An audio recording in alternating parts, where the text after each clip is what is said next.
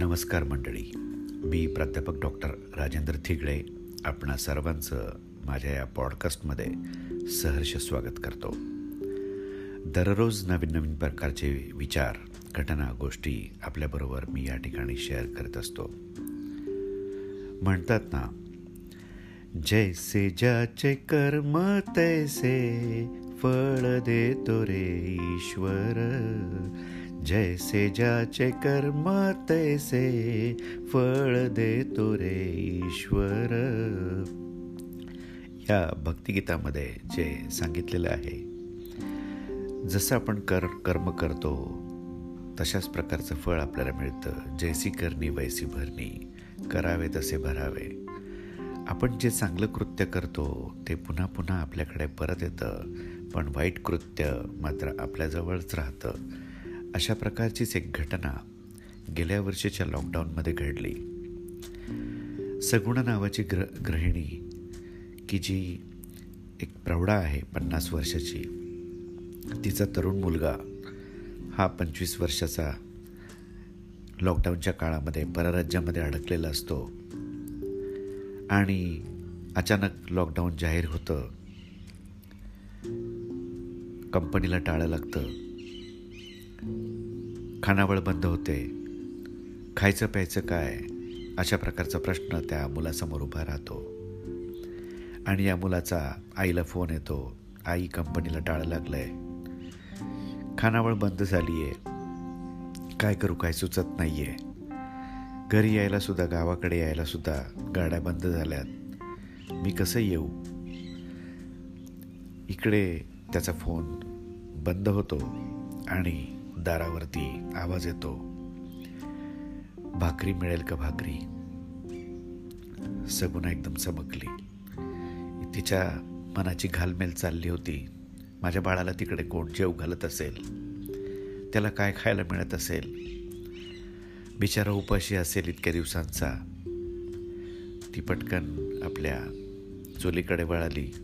भाकऱ्या केलेल्या होत्या त्यातली एक भाकरी घेतली आणि त्या अधू अशा प्रकारच्या म्हातारबाला दिली. म्हातारबा पुटपुटले वाईट कर्म तुझ्यापाशीच राहील आणि चांगलं कर्म मात्र फिरून फिरून तुझ्याकडे परत येईल. वाईट कर्म तुझ्यापाशीच राहील आणि चांगलं कर्म फिरून तुझ्यापाशी येईल. सगुणाला त्याचा काय अर्थ लागला नाही. आठ पंधरा दिवस गेले असेच. दररोज म्हातारबा दारावर येत होते. भाकरी घेत होते भाकरी घेतली की पुटपुटत होते. चांगलं कर्म फिरून तुझ्यापाशी येईल. वाईट कर्म तुझ्यापाशीच राहील. वाईट कर्म तुझ्यापाशीच राहील. एक दिवस ती वैतागली की म्हातारबा चांगला आशीर्वाद देण्याच्या ऐवजी असं काय पुटपुटतायत? वाईट कर्म तुझ्यापाशी राहील चांगलं कर्म परत येईल.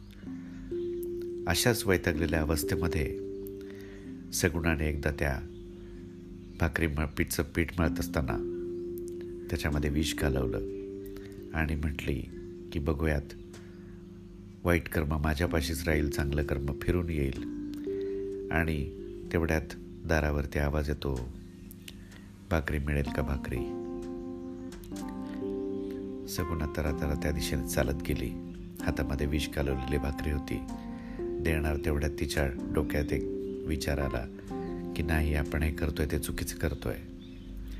पुन्हा ती वळाली आणि मग चांगली भाकरी तिने त्या म्हातारबाला वाढली. म्हातारबा पुन्हा पुटपुटले वाईट कर्म तुझ्यापाशीच राहील. चांगलं कर्म फिरून तुझ्या प कडे परत येईल. आणि ते चालू लागले. अर्ध्या पाऊण तासानंतर दारावरती पुन्हा थाप पडते. आई मी आलोय आई मी आलोय. दार उघडल्यानंतर बघ बघते काय?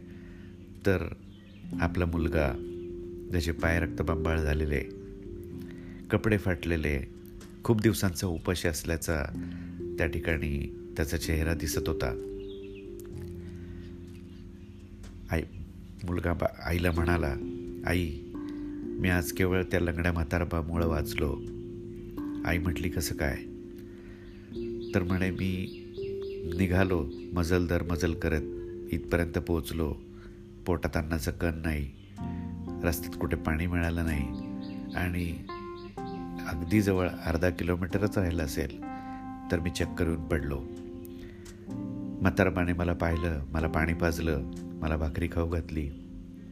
थोडीफार तरी आली मला आणि म्हणून मी घरापर्यंत येऊन पोचलो आज जर ते म्हातारबा नसते त्यांनी जर वेळेवर मला भाकरी दिली नसती तर मी सांगता येत नाही जगलो असतो का? सगुणाच्या डोक्यात लख प्रकाश पडला? वाईट कर्म तुझ्यापाशीच राहील आणि चांगलं फिरून फिरून तुझ्यापर्यंत परत येईल. जर त्या म्हातारवाला विष घातलेली भाकरी खाऊ घातली असती दिली असती आणि तीच माझ्या मुलाला त्याने खाऊ घातली असती तर आज माझा मुलगा या ठिकाणी मला परत मिळाला नसता. तर मित्रांनो नेहमी चांगलं कर्म करा चांगले विचार करा. त्या आचरणात आणा चांगली कृती करा. ही चांगली कृतीच पुन्हा पुन्हा आपल्याकडे परत येते. शुभाशीर्वाद देते. वाईट कर्म असेल तर ते आपल्याकडेच राहतं. पुन्हा पुन्हा ते वाईट कर्म आपल्याकडेच येणार आहे. म्हणून चांगलंच वागा चांगलंच राहा. सो या छोट्याशा संदेशानंतर मी आपल्या वाणीला विराम देतो. धन्यवाद.